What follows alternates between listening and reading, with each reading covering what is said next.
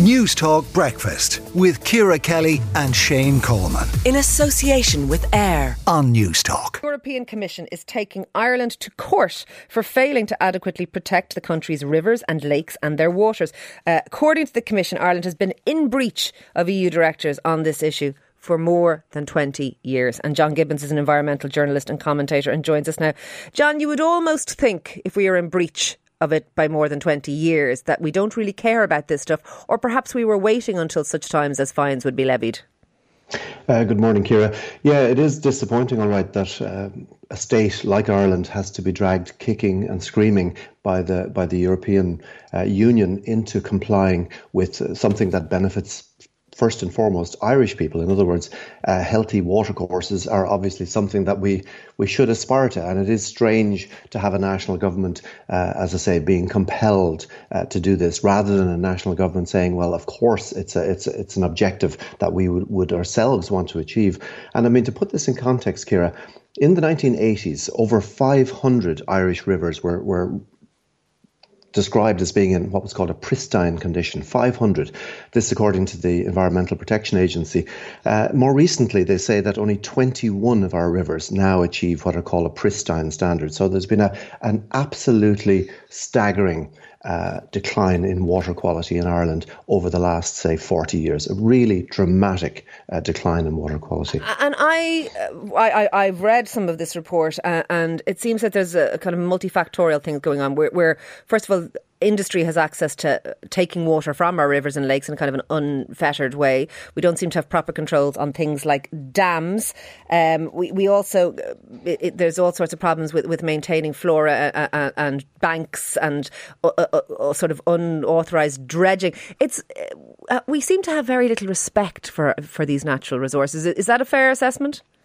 I think, I think there's different pressures. And for example, uh, and again, I, I, go back to what the, the Environmental Protection Agency have, have said about this.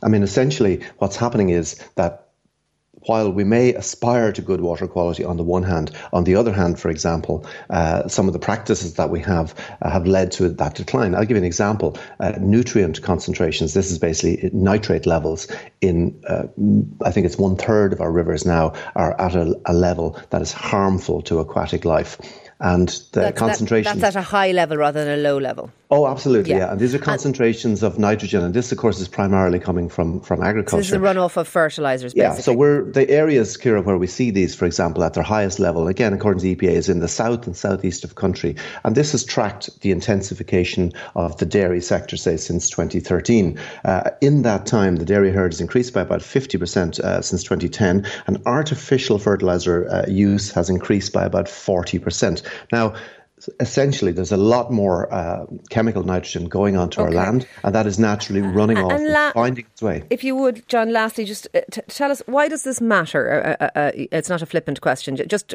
for people listening who may, who may go does it you know so what? Why, why is this important well, a couple of things, Ciara. Number one, we, the taxpayer, spend huge amounts of money uh, then treating uh, our water to make it safe for humans to drink. And some water that's contaminated basically is, is it's next to impossible to make it fully safe. Uh, so it's an it's a huge issue. Uh, first of all, it's a massive is- issue for for ecosystems and biodiversity. Of course, they completely depend on on on uh, clean water. But secondly, it is also a human issue, a human health uh, issue. But unfortunately unfortunately, it's one of these invisible things, water quality, that that the experts fret about, but the or the regular public doesn't think about water quality until we get, for example, an outbreak of yeah. a particular disease that fills up the local hospitals. All right. Look, thank you very much for speaking to us on all of that this morning. That is John Gibbons, there, environmental journalist and commentator. Newstalk Breakfast with Ciara Kelly and Shane Coleman. In association with AIR. Weekday mornings at 7 on Newstalk.